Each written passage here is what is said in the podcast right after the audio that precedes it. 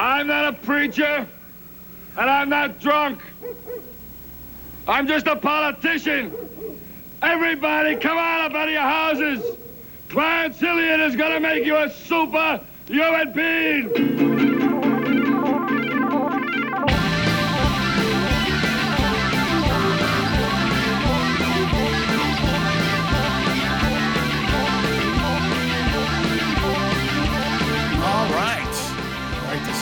Momentous occasion. I believe this is episode number 11 of Crackpot Cinema. We've made it this far. Uh, we'll be saluting the films Boardwalk and Sunnyside with a very special guest today from Madison, Wisconsin, actually from Flatbush, Brooklyn, by way of Madison, Wisconsin. Ben Reiser, introduce yourself, please. Hi, everybody. I'm Ben Reiser. Ah, some credits, It's please. such a such a low p NPR, a low key Yeah, NPR yeah, Uh, energy. I'm gonna I'm gonna bring some NPR energy to the show. Today. That's I the, love that's that. the Madison influence on you after all these years. It's true. But even when I was even when Mike and I met at SUNY Purchase after living around the corner from each other for some amount of time in Brooklyn, but never knowing each other. Um, even back at SUNY Purchase in my in my late teens, people said, "You're not from Brooklyn. You don't have a Brooklyn accent." And um, but I did. I have radio Yeah. broadcasts from WPUR to prove it. anyway, So what do you days- do in Wisconsin? I do some film programming at the University of Wisconsin Madison for the Wisconsin Film Festival and UW Cinematheque. And also, Mike and I just started our own little podcast called 70 Movies We Saw. Oh, should I not talk about that? No, no, no. Please, this is what we're doing. We're we're launching. We're announcing. We're we're beginning the birth pangs. Uh, it's called 70 Movies We Saw in the 70s, where theoretically Mike and I will talk about movies that we saw as kids in New York City in the 70s. But based on the first episode, which we just recorded, uh, it's more like 70 minutes of us throwing people we know under the bus. and, with some Planet of the Apes thrown in there. So yeah. and uh, and from Los Angeles, introduce yourself. Aaron Lee, uh, uh, comedy writer and producer for shows like Family Guy and Superstore. And you didn't introduce yourself, Mike. Oh, I'm Mike McPadden. I'm the author of uh, Teen Movie Hell and uh, heavy metal movies. This is uh, this is what you call a power trio, that's right. also what you podcasting call power a- trio. It's also what you call power bottoms. If you're We're uh, we can call ourselves Husker Douche. Oh man. I love that. yeah, here we are. Husker douche. There we go. Or Dush for Rush. Rush. I was going to say. Yeah. All right, sure. Yeah, there you go. I was going for a full douche pun run. Yeah. Instead of cream, with crap or sour cream. Oh, okay. There you go. We did it. Do, do you boys have your um, your puns ready for the, like the thumbs up or thumbs down for this I week? do, I, have. Yes, I absolutely. I have one. Okay, lay it on us. Guest goes first. Yeah. Well, it seems like an obvious one. Oh wait, wait. Can we? Should we quickly Yeah. say it'd be good though to establish these are well, what the theme of the movies are. Well, go ahead. Yeah. Yeah, go it ahead, kind, Mike. It kind of, kind of, All right. kind of seventies, seventies uh, gang street uh, films Okay. set in New so York City. yeah, right. That's exactly it. It's it's uh, urban warfare among youth gangs in the outer boroughs of New York City, specifically Brooklyn and Queens. So Ben. All right, I'm gonna thumbs throw up, it. I'll st- I'll throw it out with an obvious one. Uh, gang bang or gang green. Oh man, you that's beat good. mine. That's great. Thank That's you. That's really good. It's beginner's luck. I had uh, gang bang or gang bust. I, gang green is much better. Thug or shrug. And Ooh, I like Big that. Apple or Big Crapple. That's great. And and you know I I only ever do the uh, shit jokes just because that's what I did on the first one and just thought I'd keep it going. So I have street smart or shit spurt, and uh, and my other one is bloods and crips or blood in your craps. Jesus. oh, strong there, Family Guy writer. You know I think we got to go with uh, Ben's. I think we got to go with the the That's special the best. guests. Gang bang yeah. or gang green. That's awesome. Yeah. Okay. Uh, that's very nice of you too. So, uh, and there's, we're gonna when we get to the second film today, Boardwalk, because I uh, want to do these in the order that they were released. And our first film, Sunnyside, came out July 14th, 1979. Uh, we have a, Ben is a, very deeply connected to the film Boardwalk, and we'll talk about that when we get there. But uh, Sunnyside is not a film I remember at all. Do you, Ben? Nope. No, not at all. Aaron? No, and what's funny is it was apparently a Siskel and Ebert Dog of the Week, which Yeah, I watched the video. Yeah. yeah, I would have thought you and I would have remembered every one of those, but I don't remember that. I do remember Joey Travolta's uh, Casablanca disco album from '79. Uh, Joey Travolta is the star of Sunnyside and the older brother of John Travolta by three years, and you can really see all three of those years in Sunnyside, especially when they shoot, shoot him full face, you don't get that Travolta profile.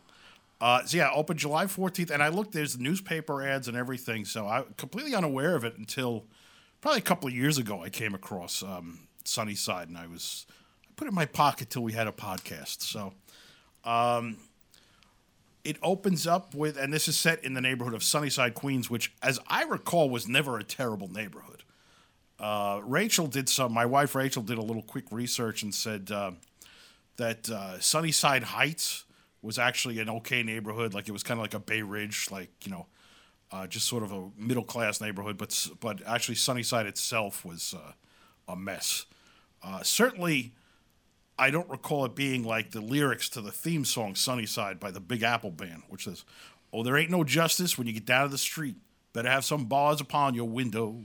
Laws just serve attention in this jungle of concrete. It's survival of the baddest in the ghetto." So uh, that was not my experience of Sunnyside, uh, the actual place, but it certainly was of the movie. Uh, and the New York City band who sang that it appeared to be a funk disco R&B supergroup with Nile Rodgers wow. and Bernard Edwards of Chic and John Brown from the Five Satins and the Moonlight. Wait, that's who did the song?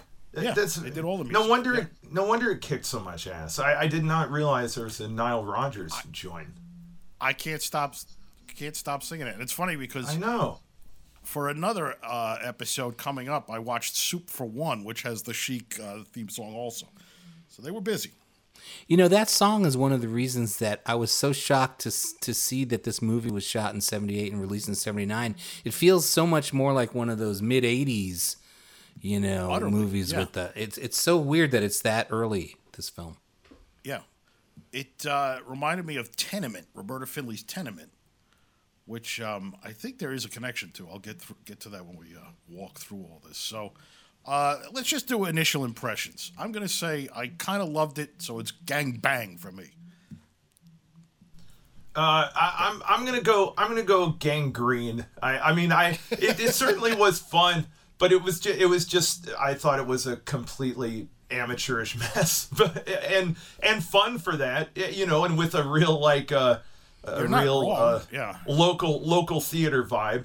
But but I I think when I sat back and graded these two movies and one was very professionally made and one was a bunch of guys wandering around an alley for an hour and a half i i had to i had to give this one the the gangrene ben ben what's your Riser? rating?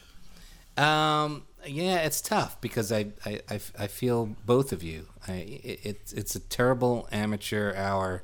I mean, it's crazy. go with me ben is. agree with me don't agree with mike I, I'm happy to go gangrene. Gangrene. Oh, Yes. man. But- but- Shout out- but- shout out to the Hollywood player. But I don't mean it in a I don't mean it in a bad way. Gangrene in the best possible way. yeah. yeah, no, it's funny you say that uh, sell out the high player, Mike, because I was thinking when I when I watched these two movies back to back, like I like to think that I love, you know, uh, outsider art, Ed Wood, Right. Andy Milligan, you know, and then I watched this and I was like, no, no, I think I like movies that are made well. I think that's my thing, and I was, uh, I, I, which does make me feel like a, a sellout. That that has been a hard lesson in these like ten episodes so far Yeah. for me too. It really Where, has. like we were gonna do Guyana Cult of the Damned, and I was like, we can't. It's just it's too boring. I can't make my friends sit through this. Well, can I say the one exciting thing that I learned about um, um, the making of Sunnyside was that the cinematographer is this guy Gary Graver, who was Or- Orson Welles cinematographer in his later years. Yeah. So there's that one bit of semi-professionalism that uh, is associated with this film. And uh, Graver also he made some interesting movies. Um, Erica's Hot Summer, which is the softcore movie with Erica Gavin, which is interesting because Erica in the title is spelled with a K, and Erica Gavin spells her name with a C. Party Camp, which is a movie I had to f- suffer through for teen movie hell. Evil Spirits from 1990. 1990 to me is when bad movies actually became bad. It's like when they when the grindhouse theaters were really gone, gone, and it was just direct to video, so like people could fast forward. I believe that's what happened. But this uh, this cast is sure promising. Karen Black, Arte Johnson, Virginia Mayo, Michael Berryman, Martine Beswick, uh, Robert Quarry, Count Yorga, and Yvette Vickers, the 50 foot woman herself. But he That's was Evil also, Spirit? That's Evil Spirits, yeah, 1990. Sounds good. Why Uh, yeah. didn't we watch that? Well, now we all have an assignment. Um, but he was also uh, hyper prolific porn director Robert McCallum, which I never knew. Um, Orson Welles cinematographer made uh, the porn chic classics 3 a.m., V, The Hot One, The Ecstasy Girls, Coed Fever, and Amanda by Night. Wow. How many of those films do you think Orson helped out on? You know, like, hey man, I dropped by the set. Gary, are you busy? Are you shooting today? He- so, so How many did he Gra- help himself out on? Yeah. And Graver, as the uh, cinematographer of Sunnyside, do, do you think it was his choice to shoot the entire movie in denim, and to have no one wear anything but denim for the like just this wall of blue, like Is he Canadian? Honoring his tuxedo? But that's not fair know. because Michael Tucci Michael Tucci's wearing sports jackets the whole time. You make a point there. Michael Tucci's dressed like Uncle Floyd. Yes. that's true. He's That's got true. like these loud jackets, flashy pants on. Betty really had to fight for that. Really had to fight for it. Like, all right, well, if one one costume that's not denim. Michael Tucci plays Harry, the uh, sidekick to gang leader uh, Joey Travolta. Uh, and he's a real dandy walking around. Michael Tucci, of course, was uh, best known for another Travolta project uh, with another Travolta, Grease. He played Sonny, one of the T-Birds. And he also um, he had four different guest spots on Barney Miller. They used Michael Tucci. They they they wrung him dry. It was four separate characters on Barney Miller over the Wow. years. Wow. Wow. And then he, He- was he- the nebbishy neighbor on uh, It's Garry Shandling show, too. Yes. Oh, of course he was. I forgot. Yeah. Yeah. I forgot. Yes. Yeah. I, I, yeah. I, I was just watching that with my kids, trying to get them into it. It, it didn't work. G- Garry Shandling show. I mean, Is Garry Shandling show? Yeah. yeah, it didn't work. Couldn't couldn't make the sale. It's it, it, it really was just so of its time. But but he's very funny. And remember, he had the son that looked just like him. They found Looked a kid exactly like actor him, yeah. who looked. Yeah, it was great. So uh, this is a hard-boiled drama of the streets, and Ben, I couldn't agree more. It is very much like the mid '80s gang movies, like Young Gangs, and you know the high end would be tough turf on that. Um, and uh, It makes no goddamn sense. no, not at all. So let's talk about who wrote and directed this film. Timothy Galfas uh, started out directing some episodes of Night Gallery, um, and then made uh, Black Fist, aka Bogart. I can only imagine they did better business with the name Black Fist. The screenwriter of a movie we are definitely going to talk about on this podcast, Matilda, the boxing kangaroo movie. which I've never seen. No, Have me you- neither. Yeah. Oh, I can't wait. I mean, it was in the Golden Turkey Awards as the the worst movie you've never seen. But I remember when it came out. Do you remember this? Ben, it played Radio City Music, Yes. Yes. and uh, I believe they were like Matilda was like on Coca Cola cans at the time too. I And, remember uh, it on the, the CBS late movie when when I was a kid and c- couldn't stay up to see it and was so pissed off. But but saw cool. like what the hell were they doing that for? Yeah. saw but saw the ad you know and saw a Right, clip from yeah. it after being obsessed with you know, Yeah. Golden Turkey Matilda. Awards. and- You need to do uh, you need to do a double feature with that and what is it, Kangaroo Jack? Oh, Oh, yeah. Jack. Oh God, We, yeah. we were thinking, oh, it's funny you say that because I kept thinking, let's do that with Chomps, Oh. which I've never seen. Yeah, I've seen Chomps. And Chomps. then Chomps, which well you you were na- you were called Benji in the seventies, right? And so you went to you were t- very much attached to the Benji movie. Right, and we need to do Benji on, on 70 movies we saw in the 70s. Oh, please, right away. And my dog Zelda looks a lot like Benji. I don't know if you've Yes. seen her. Here she is. We call her Benjina. um, and Benji and Tiffany, his girlfriend, make a cameo in Chomps. I, I just, of course they but, do. uh, yes. And I, I, but I ordered the DVD like two months ago, and I told Aaron, ah, we're not going to be able to do it. And then I just I got it yesterday, so maybe we will. But I was also thinking we could do Matilda and Chomps, which is an easy movie to find, the Hanna Barbera movie. Uh, I, I also saw that Galfas was a Bakshi guy, right? That he did a lot of Ralph Yeah, Bakshi yeah. stuff. Worked on Lord of the Rings, yeah. Yeah. And uh, hey, good looking. Oh yeah, it was his cinematography. He was. Uh, I mean, this is interesting. I could totally see Sunnyside as a Bakshi cartoon if they just rotoscoped everyone. It might have been, it might have been spectacular. yeah. that's like that's like too good a like analytical film point for the show. That's really true. I, Yeah. and, and you think he worked on Hey Good Looking, which is which is Bakshi's gang cartoon. Uh, he also shot. He did the cinematography for Summer Lovers and Rhinestone, two crucial films in, in Well, my canon.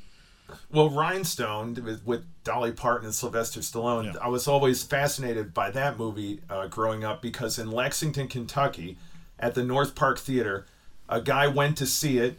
About 20 minutes into the movie, got pissed off that it sucked so bad, went out and demanded his money back. The, the theater said no. So he got in his truck and drove it into the North Park Theater and Holy smashed it shit! smashed it through the wall and destroyed the theater. It was closed for the summer. so I was Wow. always like always like, wow, how how bad could Rhinestone have been that this guy demolished a theater over it? Have you since seen it? No, I haven't.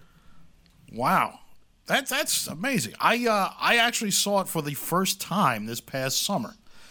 There was a uh, Dolly Parton Film? Festival at the Music Box, and uh, my beautiful wife Rachel won the Dolly Parton lookalike contest there. Uh, Rhinestone was was uh, if I weren't asleep by the time they got to Rhinestone, I would have driven my truck into the Music Box Theater. Apologies to the Music Box Theater. It was very bad. Um, but yeah, it was like a dusk. It was like a, a dusk till dawn thing. It started with nine to five, then Best Little Whorehouse, and then a couple of more movies. Um, so uh, Joey Travolta is Nick Martin. It's funny that it's like the most generic name. Um, and I, I don't know. I, I, he's not good. He's not. He's not. He's not charismatic. He's not a good actor.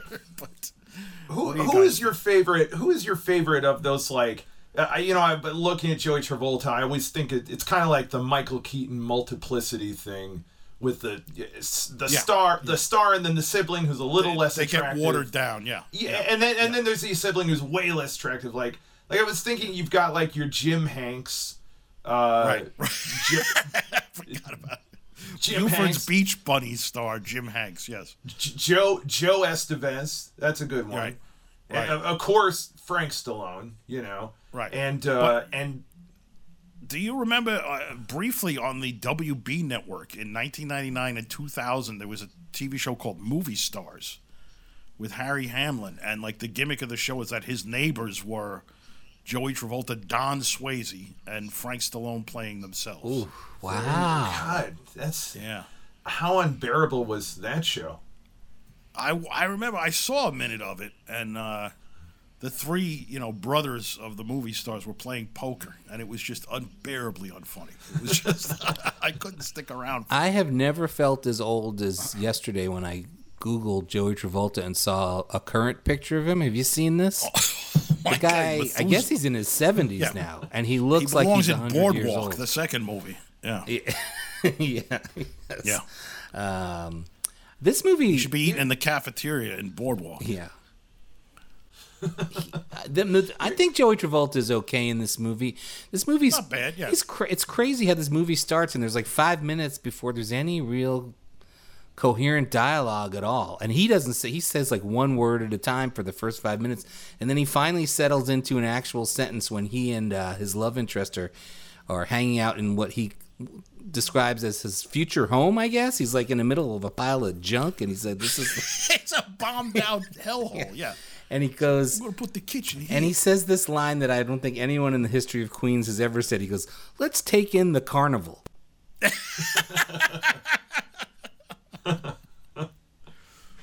So uh, that was that was a bit of interesting flavor, the carnival, yeah, because there were many Yeah. of those. We have them here too in Chicago. Yeah, but has are, are, I, I've never seen a car. I've been to plenty of carnivals. I've never seen as obvious a scam as what they that guy's got going with the milk bottles, where you throw it. And a direct hit with a ba- with a hard baseball and nothing moves and the guy's like, "Oop, better luck next Bounces time." back Yeah, at you, yeah, yeah. it's great. No, well, that is that's when it gets hilarious. But that you know, we had we called it the bazaar in my church and school. But that was that's a very typical Brooklyn and Queens phenomenon of these like uh, just street carnivals set up either on a side street or in the schoolyard or something. But Um, I, I love that. I love that scene with that scam because Mike, I feel like we've talked about like it was a very '70s kid thing to be obsessed with how that kind of thing was all rigged. It was rigged. like, re- like remember we watched the Brooke Shields movie Tilt, and it had a Yeah. whole subplot about magnets in the pinball machine. Like, Joey Travolta flies into a fucking rage over losing his fifty cents, you know, to play the milk. a bottles. completely like you know disproportionate meltdown. yeah, he's gonna kill That- the guy. Yeah. So this leads to him teaming up with. Uh, so he the name of his gang is the Nightcrawlers. The other gang is the uh, Warlocks? what are they called? They're called the, but they have another. They're like the Savage Warlocks or Okay. something. But they just they do just refer to them as the Warlocks. Uh, led by Andrew Rubin as Eddie Reaper, who I think was fucking great. He was really scary and bizarre looking, and he has a, an incredible intro, which is uh, his, father is leading some kind of Jesus freak uh, group in the living room, which definitely was something that would happen once in a while among Catholics. They'd become charismatic Catholics, and it was completely bizarre. And they'd be because you know normal Catholics like don't read the Bible or anything. They're like, I got a priest to handle that for me. I don't need that shit. And uh, but then some sometimes like these Irish or Italians would go hillbilly with the Bible. So that's what that's what happens. And then Reaper walks in. He's like, Hey, I got something for you. And then he just minds jerking off onto the Bible. Yeah, he goes, "Hey, think about it. Praise the Lord." But is he supposed to be Italian? I thought he's supposed to be like Puerto Rican or something. He seemed movie. Puerto Rican to me. He Yeah. seemed yeah, definitely Hispanic. Yeah. Did, did you? I, I was getting the the real PTSD for me in watching this movie was uh, Punk Cut, the character Punk Cut, Oh yeah. who played by E. Lamont Johnson, who I was like, wow, where do I recognize this guy from? Where? Googled it and realized he was Death Wish two, and and and Oh, just the yeah, thought of, of, the gang his members. Yes. Yes, remembering him in Death Wish 2, I, I Yeah. almost, my body almost shut down in. The- Just like, I was like, oh, I knew this guy creeped me out for some reason. But, uh, but he, he was an amazing actor. I did a little, l- looked a little bit up on him. He died of HIV AIDS, uh, uh, at really young, like 29, not, not long after this movie, but was in Foxes and Roots and, and Death Wish too. I was like, those are some pretty good credits, man.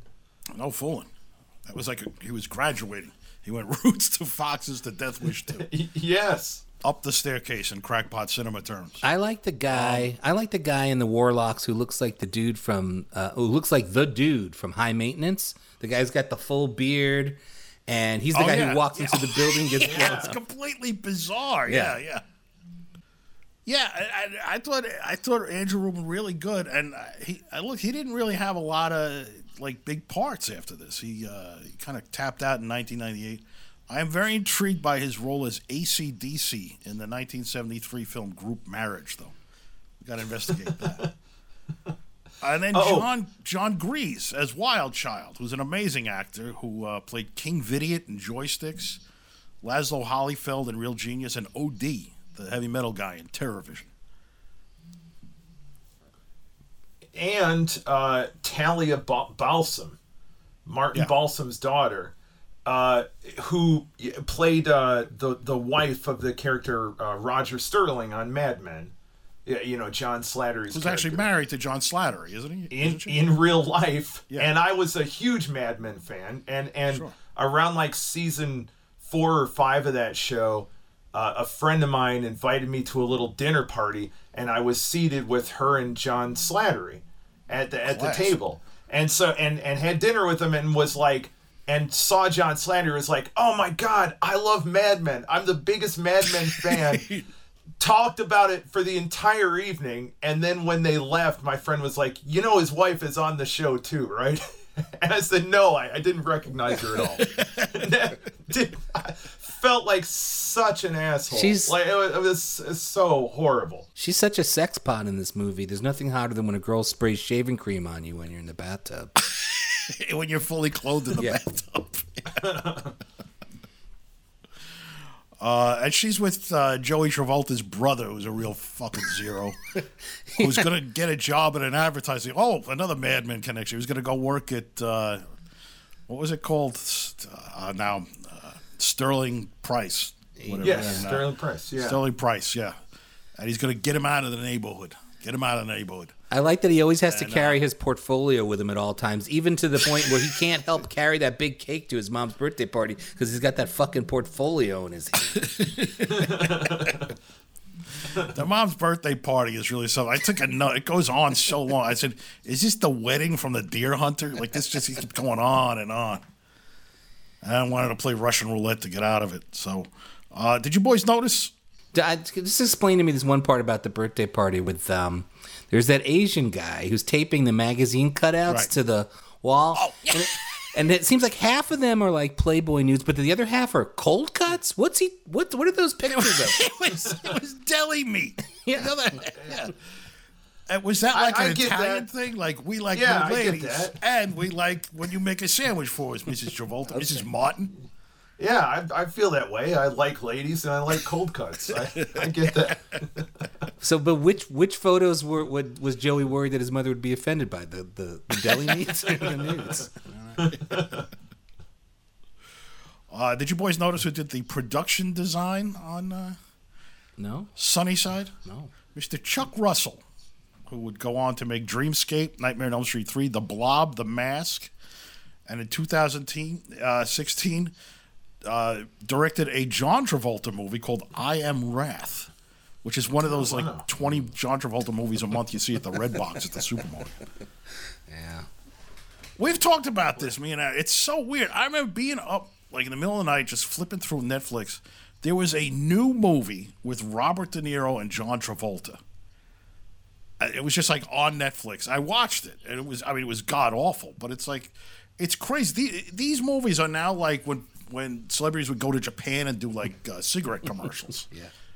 Like they just make these red box movies, and I think Travolta must be the king. Bruce Willis is right there with him. oh yeah yeah willis does a lot of those But uh, oh, you know what? else I was going to say, Andrew. So Ben and I, we can't we can't say why yet, but we recently watched the uh, movie uh, Five Corners, and uh, he reminded me of John Tur- Turturro in Five Corners a bit. Yes, that same sort of malevolent uh, presence. Yeah, and um, so yeah, all this leads to uh, so first the hilarious raid of the carnival. I love that there's blueprints for this raid. Yeah, that that, that, that they have like a whole layout, and, and Joey Travolta's like, "You're gonna take this and that," and they have a whole whole drawing out of the carnival. Why? What, for what? They're just going in there. and they're doing a, a smash and grab. And then maybe they have like each gang has color coordinated hats and Yeah. but maybe not. And then Joey Travolta and Michael Tucci don't have hats, like masks, you know, pulled out ski masks. Um, they end up killing one of the carnies. It's just brutal. And uh, that was hilarious. And then one of my favorite things in these movies. So we talked about uh, a guy we'll call Official Bocephus, who is a friend I met through uh, Ben, and I lived with for a couple of years. And he and I watched the movie Deadbeat at Dawn. J- J- you familiar with this movie, Ben? Jim No. Van Bebber's Deadbeat at Dawn. No. So it, it's a very low budget movie made by this kind of mad genius, Jim Van Beber, about, you know, essentially it's just it's a gang war movie. But the gang at the beginning does this huge armored car heist, and they end up like, and I mean, like guys are getting killed. There's machine guns. I mean, it's and they end up with like 20 grand at the end of it to split among 50 guys. so I always thought that was hilarious. And when I was watching it with uh, Official, he was mesmerized. Like he was so in the reality of this movie. so they have this like stupid sack of loot at the end. I'm like, what are they gonna do? They get like two grand a piece, and then they cut to them like with strippers in the in the in the house, and the music is blaring. He goes, "They're gonna buy a night to remember." I've always loved that he was so in the moment there. The great Official Bo Cephas. I still love you. And now, now he's like a monk. That that friend of Yeah, ours. yeah, Yeah, a Buddhist monk. yeah. Oh, wow. And- yeah, yeah. That's why he had to cut me out of his life. um, so yeah, and then I think they they come away with at some point they give like a specific figure. It's like, Like seven six, grand. six, yeah, six or seven grand. Yeah, it's like six thousand nine hundred and twenty-one dollars or something. To again split among what looks like fifty guys, and again, as always, this is one of my favorite things, especially in those '80s gang movies, is the perfect racially integrated street gangs of New York City. Yes, each gang is multicultural. Yeah. Now we had a gang, uh, the Kings Highway Boys. You remember them, the KHB? No. wow. They actually really? were. There was black guys and white guys. Um, they would. I only ever ran into them on Halloween once. They were like the strongest fucks, and they would throw eggs that could break windows and stuff. But other than that, that was my only uh, Brooklyn encounter with street gangs at all. So. Yeah, that's that's one of the things I want to I wanted to talk about with Boardwalk too. It's like I don't, I, I mean this this seems to be like just a goofy like Hollywood Yeah, version Of, of gangs and, and Boardwalk. I think they're trying to be more realistic, but Well, let's get there in a minute. Okay, yeah, So sure. We can wrap up uh, Sunnyside pretty quick. Aaron, your thoughts? well, I did. I did want to quote the amazing uh, Janet Maslin review in the New York Times of this. Did you read that of Sunnyside? Fantastic. Yeah. Did, did you write it down? Do you have it? No, I just. I know. I just wanted to summarize that. She said she saw it at the Embassy. Well, I, I have it, so let me let me read it. Oh, please, yeah. Sure. So she she went to the Embassy Theater, which was in Times Square, and um, and this was so. We want to also point out. So this movie and Boardwalk came out the same year as the Warriors, the Wanderers, uh, Boulevard Nights, and the Robby Benson Chicano gang film uh, Walk Proud. Uh, so this was this was hot. This was the hot topic of this time, and then again would become hot throughout the mid '80s uh, through Cannon Films and, and studios like that. So uh, and and really one of the big things is anytime the Warriors or Boulevard Nights showed, there'd be reports of gang violence, and um, I remember it being kind of serious on 42nd Street. Um, some of the violence, but. Uh, so Janet Maslin, uh, she was on the front line for uh, the screening of Sunnyside in Times Square, and she wrote about uh, the cast, and there were people who did well, and she was singling out the stuttering guy, uh, whose name I didn't catch, but so one of the guys stutters, one of the uh, night crawlers, and she says of him, a third player who is crucified in one of the film's most graphically ugly moments does a fine job until then. I couldn't, oh, like Janet, I couldn't catch his character's name because at yesterday's first show at the Embassy 2 Theater, the house had been taken over by a gang of kids who consumed a fifth of something or other, slammed seats around, made a wide range of grunting noises, and screamed catcalls at the movie. Sex scenes made them particularly noisy. Scenes in which gangs drew up war plans, on the other hand, held their rapt attention. The theater's management only half-hearted made only half-hearted efforts to keep the movie audible and the situation under control. Mm. God, I wish she had gotten in a fight with them. I wish Janet Maslin had thrown down with the gang. It brings to mind like when Pauline Kael was like, "I've got to go see one of these black exploitation films," and she went to see Oh. Farewell Uncle Tom. That's the all-time greatest. God. Which to me, when people say like, "What is the most fucked up movie you've ever seen?" That's Yeah. my answer. Yes. Like the one that really haunts you and is, and, and, and we've that's talked, like- you know, Jacopetti and Prosperi you use their genius for evil.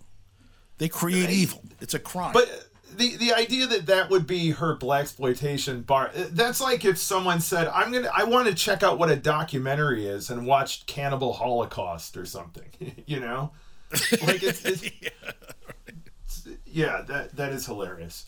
But but you know, yeah, I thought I thought this movie was a mess. I thought it was amazing that it simultaneously felt Im- completely improvised and terribly written. Like That's an achievement. Yeah. amazing and and you know and I'll, I'll just i'll just quickly say you know that hey m- the gang may have been multicultural but they were all one color denim that that that's my that's my summarizing thought Can I just? I, I I'm happy to leave leave this conversation, uh, but I want there are two things I wanted to. I Get needed back to in. say. Come on. Yeah. No, I mean, I mean, happy to, for us to stop talking about Sunnyside. But I mean, No, no, I no he's sick of being he's sick of being on the podcast mike he's trying to get out he's like fuck this had it show with you two fuckers.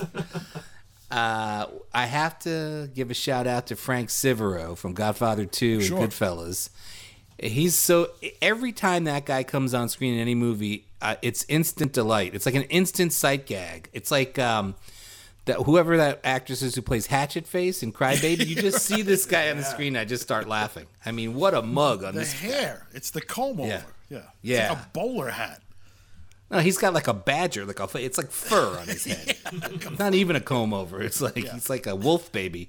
Um, and then the other thing, the plot point that I can't couldn't wrap my head around, even more baffling than the cold cuts and the and the naked um, pictures, was the what is going on when stuttering guys in the hospital and they all come visit him and there's like a full toolkit on his on his hospital bedside table. They've got a, a socket wrench and a, what are they doing?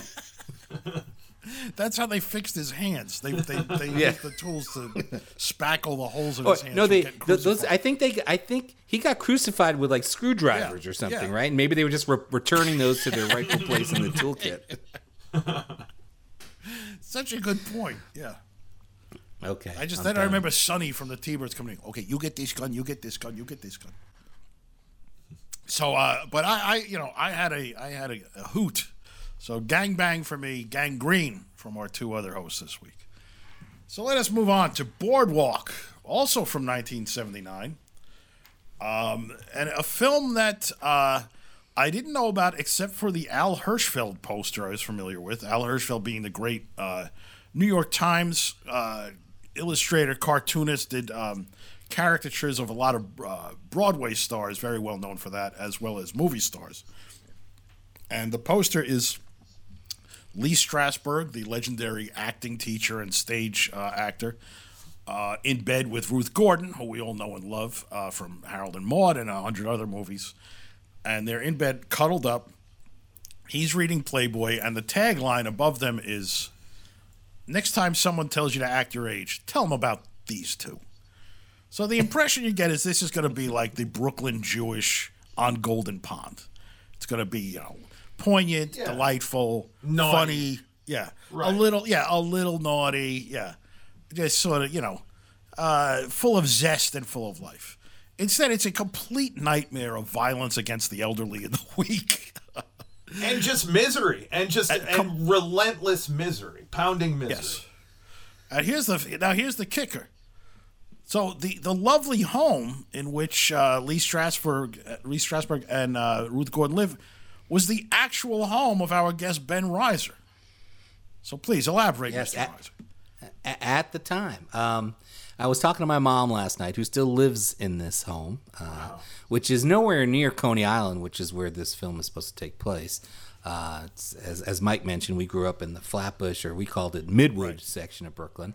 Um, and uh, I guess they were, lo- you know, this film is about home invasions, and apparently our our connection and the house's connection to the film started with a, a home invasion. Apparently, these uh, location scouts were combing our neighborhood looking for houses, and they saw my house and they rang my bell.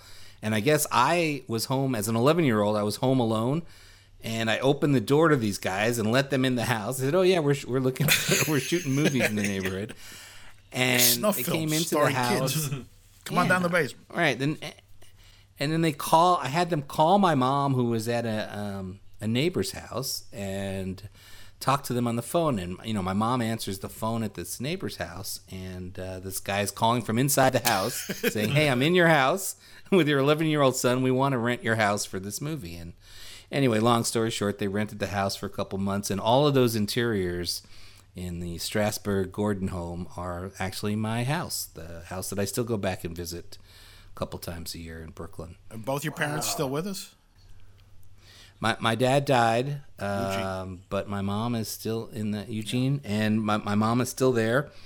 Um, and she actually sent me a couple of uh, uh, eight by ten black and white stills from the Oh, cool. production that they they given her after the thing recently. Post them online next week. Yeah, and and for me, the uh, the most interesting thing about the movie is how they used my my house, and they actually, although the house geographically in Brooklyn is not in the right spot, the interior geography of the house is exactly as it is. Like my kitchen is my kitchen, and they use the dining room as the dining room. They didn't cheat at all, and there's like a little piano room, and that's all. That's all exactly as it is in my house. And actually, uh, a lot of the production design from that from that production is still in my house. Like the wallpaper that they used in the dining room that they put up is still the wallpaper that we have i in the house. Did you? Wh- where'd you stay while they were shooting the movie? Well, much to my chagrin, this was shot over the summer of, of 1978, which uh, uh, I had already been set up to go to my first uh, summer at sleepaway camp, as we used to call it, uh, up in Maine. So just when I found out they were going to shoot a movie in my house, and I was already a big uh, movie geek, was was totally psyched at the idea of them shooting a movie in my house. I had to go to camp, but part of the negotiations that my parents did, and including to including getting some money for the rental of the house, was that when I got back from camp. Uh, I was. Uh, they had to allow me to stay with them on the set uh, uh, for a week, but this was after they had shot at my house. So I didn't get. I wasn't there in the house for any of the shooting in my house, but I was there for the whole week that they shot at Dubrow's cafeteria on Kings Highway, and I was also there for the for the Coney Island stuff under the board, boardwalk. The scene where uh, Lee Strasberg's stunt double gets Throttled? gets yeah. yeah. Uh, I was a witness to You that. must have. I got to you- meet. You, must have been so heartbroken. I can't imagine an 11 year old boy thinking I'm gonna have Ruth Gordon in my house. It's like like like a, a horny 11 year old kid with this hot actress. I, I- yeah, that's that must have been disappointing. You disappointing. just was sitting there going, Maud, Maud's in my house, and I'm in Maine. Yeah, uh, absolutely. It, it was devastating not to get to hang out with Ruth and Lee, who I gotta say, Lee Strasberg could have. Is there a worse actor? I mean, he's terrible in this movie. How did that You know, guy it's become? funny because I was thinking that you know, I mean, obviously he's great as he's Hyman Roth in The Godfather 2. He's amazing, but uh, yeah, I mean, I guess he didn't have any more tricks after Hyman Roth. That was I it. don't know. I, I liked him in this because I thought he was lifeless and depressed. Yeah, And, no, like- I, I, I have and- to say, yeah, I mean, he didn't take my you know off.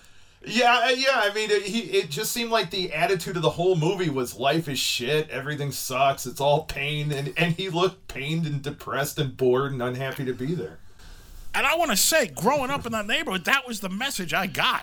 That's that's Yeah. what it felt like. I was like, just everything is shitty, filthy, breaking down. There's violence around every corner.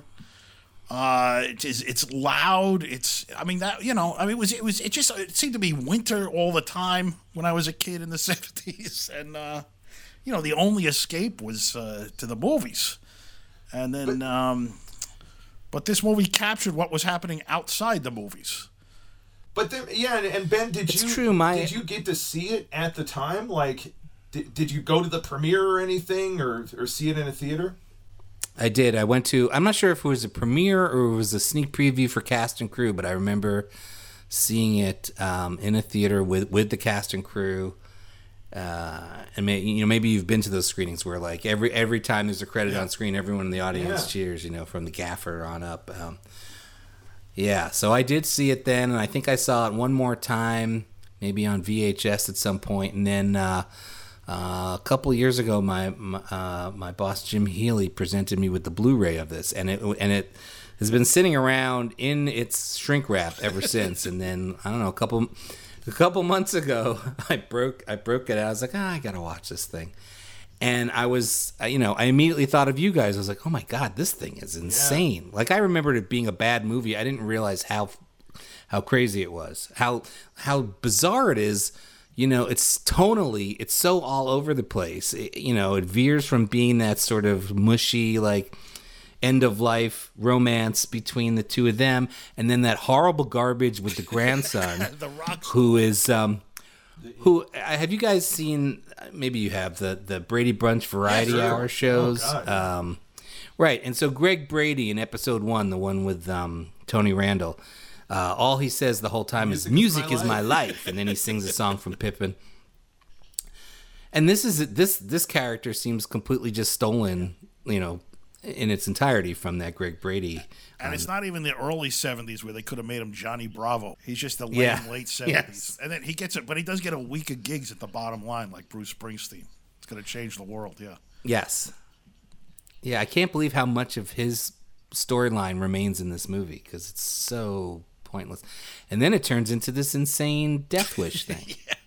We, and it's brutal and and just relentless. Brutal. Uh, you know, an old old Yeah, lady that's is the- attacked, but that's almost the- raped, and then uh, the uh, the Friedmans commit suicide. The couple, their neighbor couple. It's crazy.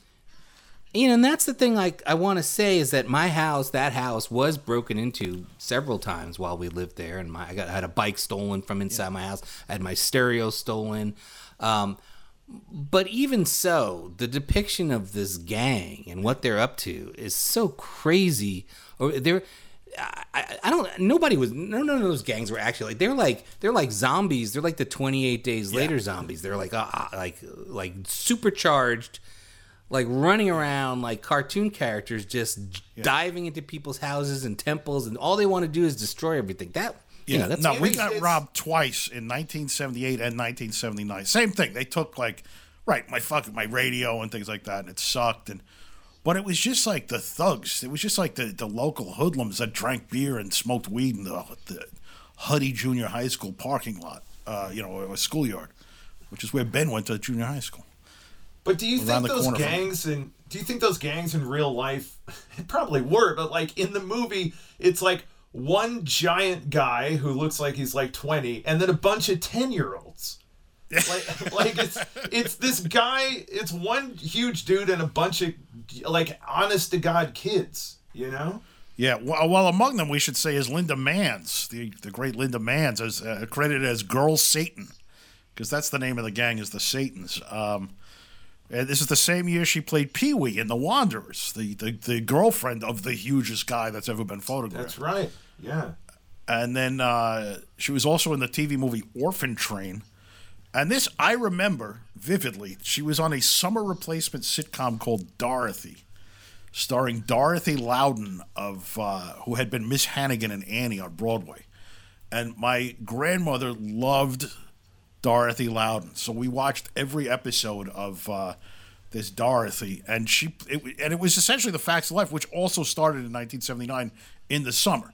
So I, as a as a 11 year old who uh, really wanted to look at uh, girls just a couple years older than me, I was not outside playing. I was inside, glued to the television. Um, but she played the Joe equivalent, Linda Manz. She played a character named Frankie at this boarding school. And you know, can I just say one more thing about the home invasion part of it with this gang? I, I really laughed at one of the early scenes where they they home invaded Ruth Gordon, and Right. And Lee Strasberg comes in in the middle of it, and they all like 30, 30 kids and gang members are all like, "Holy shit, Lee Strasberg, get the fuck out of here!" Like they run like hell. I'm like, why don't they just beat the shit out of him? I, I that really baffled me. Now at the end of the movie, we see why you don't fuck with Lee Strasberg. Not to give anything away. Clearly, yeah. Yes, but but it did make me laugh that they were like, "Oh no, an eighty-year-old man, run." Let's talk of just Ruth Gordon at this point. And so she was 83 because I, I recently rewatched uh, Lord Loveduck, and I was like, she's a real old lady, and she was 70 in that. So Um, yeah, she looked she looked great for eighty-three. I'm very Completely, I'm yeah, to yeah. hear that. Yeah. yeah, uh, and it was she made Boardwalk in between two of her biggest hits, Every Which Way But Loose and My Bodyguard. So Ruth was hot, and I remember she guest starred on Taxi. And her big laugh line, and this was a shock line in 1979. Uh, she was talking about her ex-husband or something, and, and Alex Reiger said, "Oh, you must miss him." She went, "Ah, forget him and his crapola," and the audience went berserk. and we all kind of put our hands over our mouths, like she said, "What?"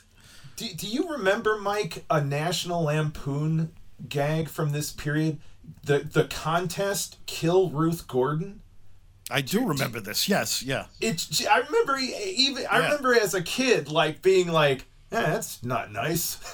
like a, But to me, it was just more like anytime I would see National Lampoon, you'd open it. It was just like, you know, it was just like a nightmarish Pandora, Pandora's box of nihilism and things that would destroy a child's mind because they would look like you know funny comics you'd want to read, and then you'd be like, oh, I can't, I can't get this out of my brain, yeah. and uh, and that was just one more. I remember Kill Ruth Gordon. I was like, all right, that's what adults do. This is what they think is funny. Uh, and then I came to think it was funny too. But here's here's what killed me, and I went down this uh, rabbit hole. Also in '79, this I, I I I must find out more about this. She was cast in Jerry Lewis's upcoming film, not hardly working. The next one he was working on called That's Life, which he described as Animal House with old people, and it was going to be uh, her and Danny Thomas, and it never happened, unfortunately. Yeah, I was thinking watching this movie how they they they really liked old people in the seventies.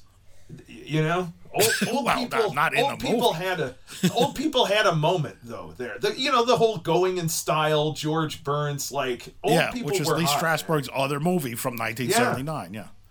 Yeah. N- now we hate old people. Now we're debating whether to let them live or not. Now we treat them like the Satans do it on the Coney Island boardwalk. Yes. Yes. Only, you know, writ large. Well, apparently, back in those days, we thought old people could take the kind of beating that Lee Strasberg takes under the boardwalk and sort of just walk it off, Walk it off and dish it out, man. getting dragged through broken glass and Janet Leigh is their daughter in the movie. Uh, she uh, she made this uh, in between uh, after she had done two TV movies, Telethon and Murder at the World Series, both of which I saw, and I loved Murder at the World Series, but I don't remember what it was exactly. Followed it up with The Fog, and I want to take a moment to say The Fog is terrible.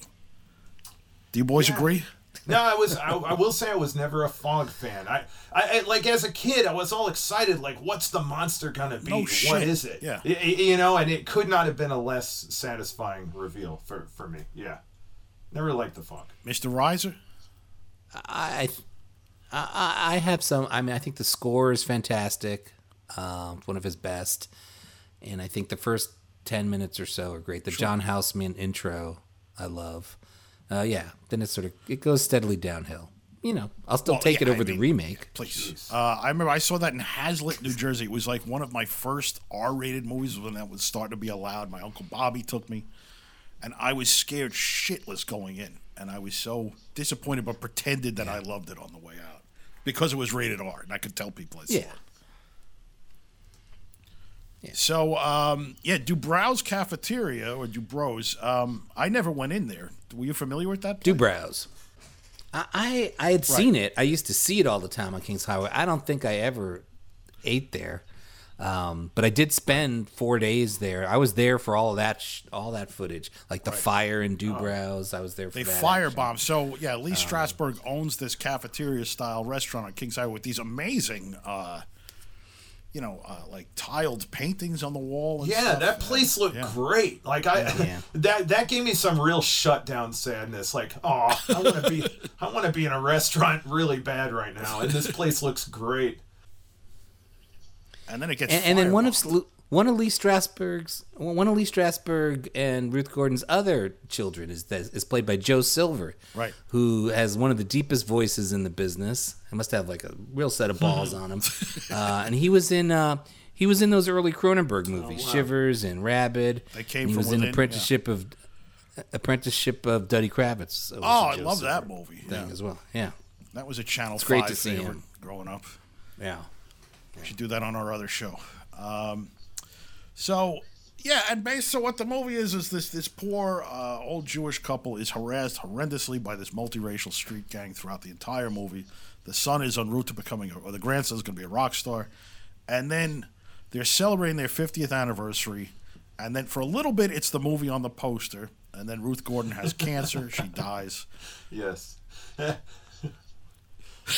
Lee Strasberg adopts a uh, stray dog from the Coney Island Boardwalk. So then I'm like Yeah. sweating blood over the dog. I was like, if they kill the dog, I'm I'm, I'm not gonna make it. Skippy, he called the dog. I remember you had a dog named Scooter. Yes, I did. Yes, I did. So Skippy was in your house, but probably before Scooter, right? Yes, that's pre-scooter.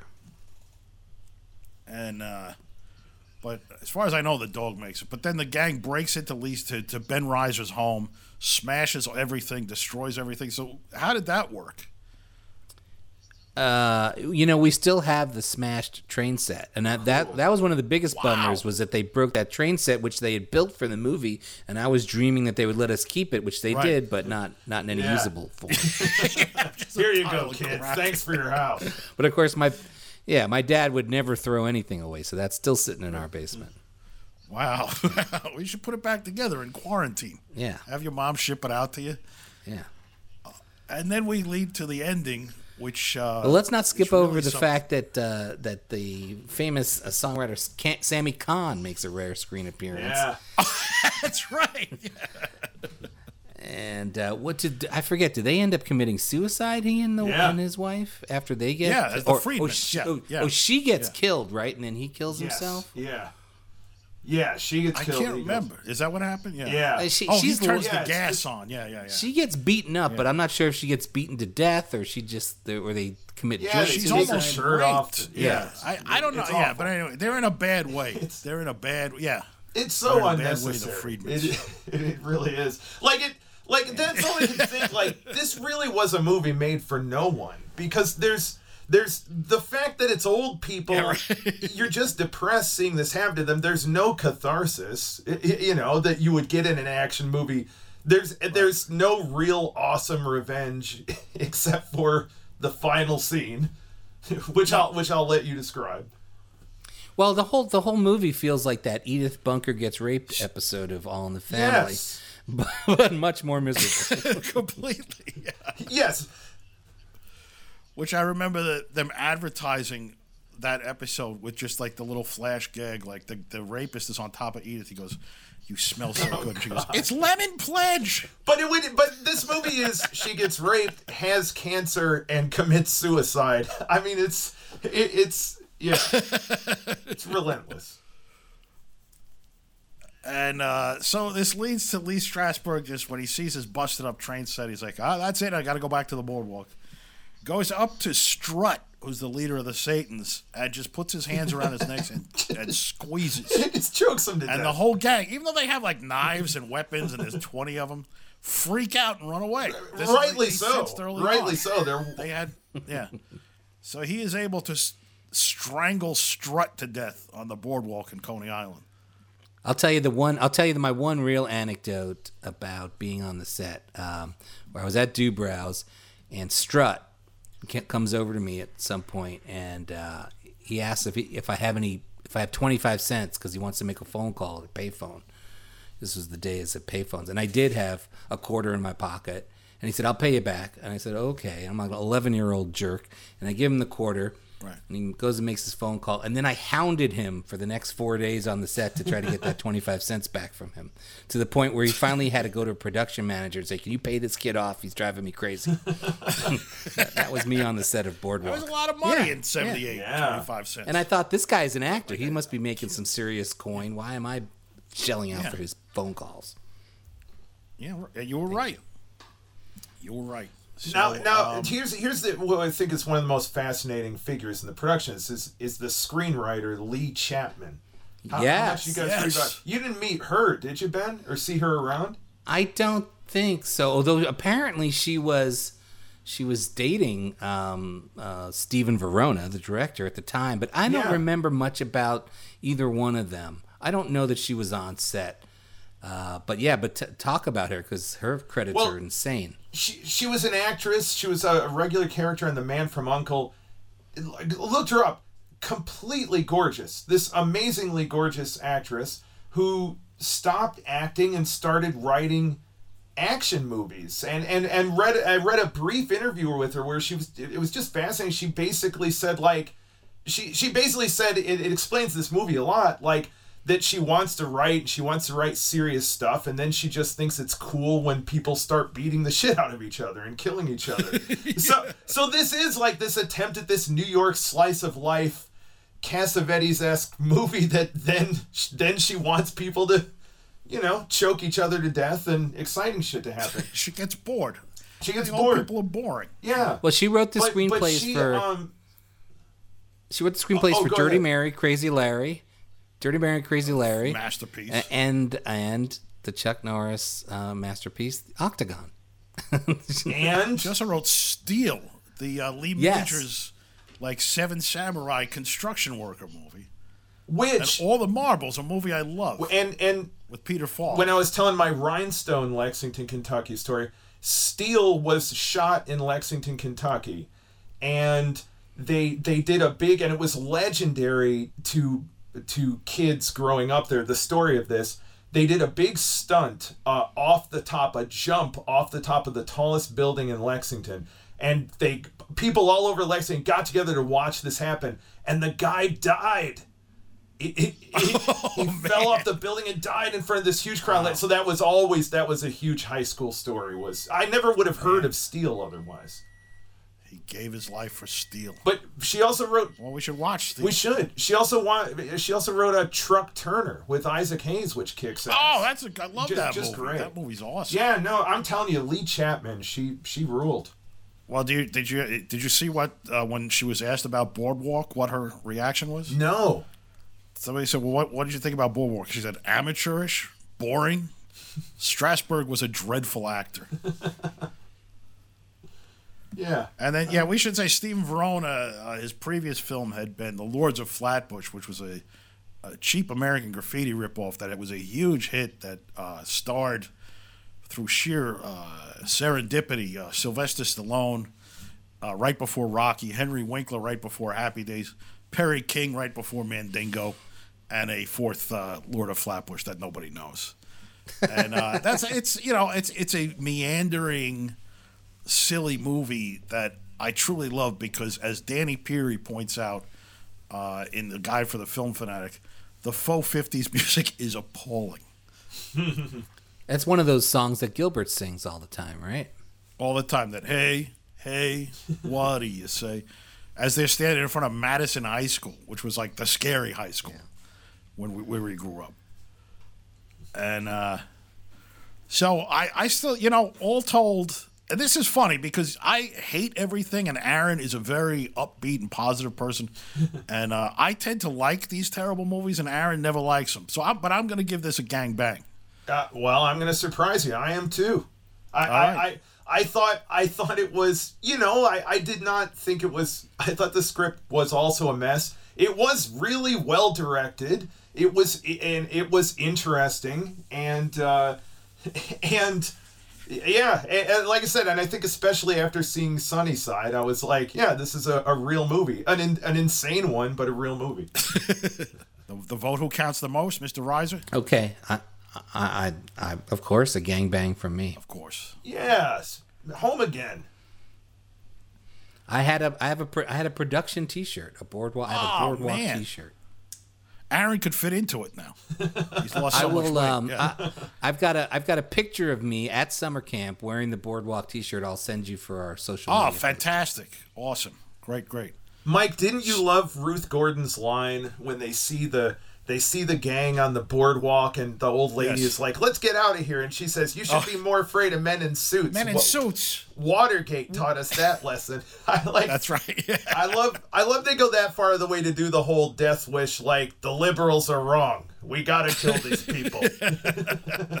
Always. That is the kind of thing that the old ladies in my neighborhood growing up would say, though. Sure. Yes. And they and they they had to learn. Lee Strasberg had to show them there's no alternative but to choke this kid to death on the boardwalk. That's what it comes to. was a hell of a thing. So I guess we're going to wrap it up. This was a delight. Thank you so much, Ben. Um, Yeah. so Thanks for uh, having me. Ben and I uh, next week we'll be launching our own podcast, 70 movies we saw in the 70s, and we will be talking about Conquest of the Planet of the Apes on that. Um, we have some interesting background material to bring to that party. Uh, next week, Aaron, for Memorial Day, I would like us to do the DI with one of our heroes, Jack Webb, Yeah. and uh, the Green Berets, uh, John Wayne's uh, Gung Ho Vietnam film. So we're going to do that, and then uh, at some point we'll do Matilda. And um, at that point, oh Ben, do you know you you can you can say our sign off line? You must know it because you do our audio. Uh oh. what is it? Crack or get off the pot? I don't. You did. You said it. Perfect. He did it. All right. Thanks so much, everybody. Thanks, Ben.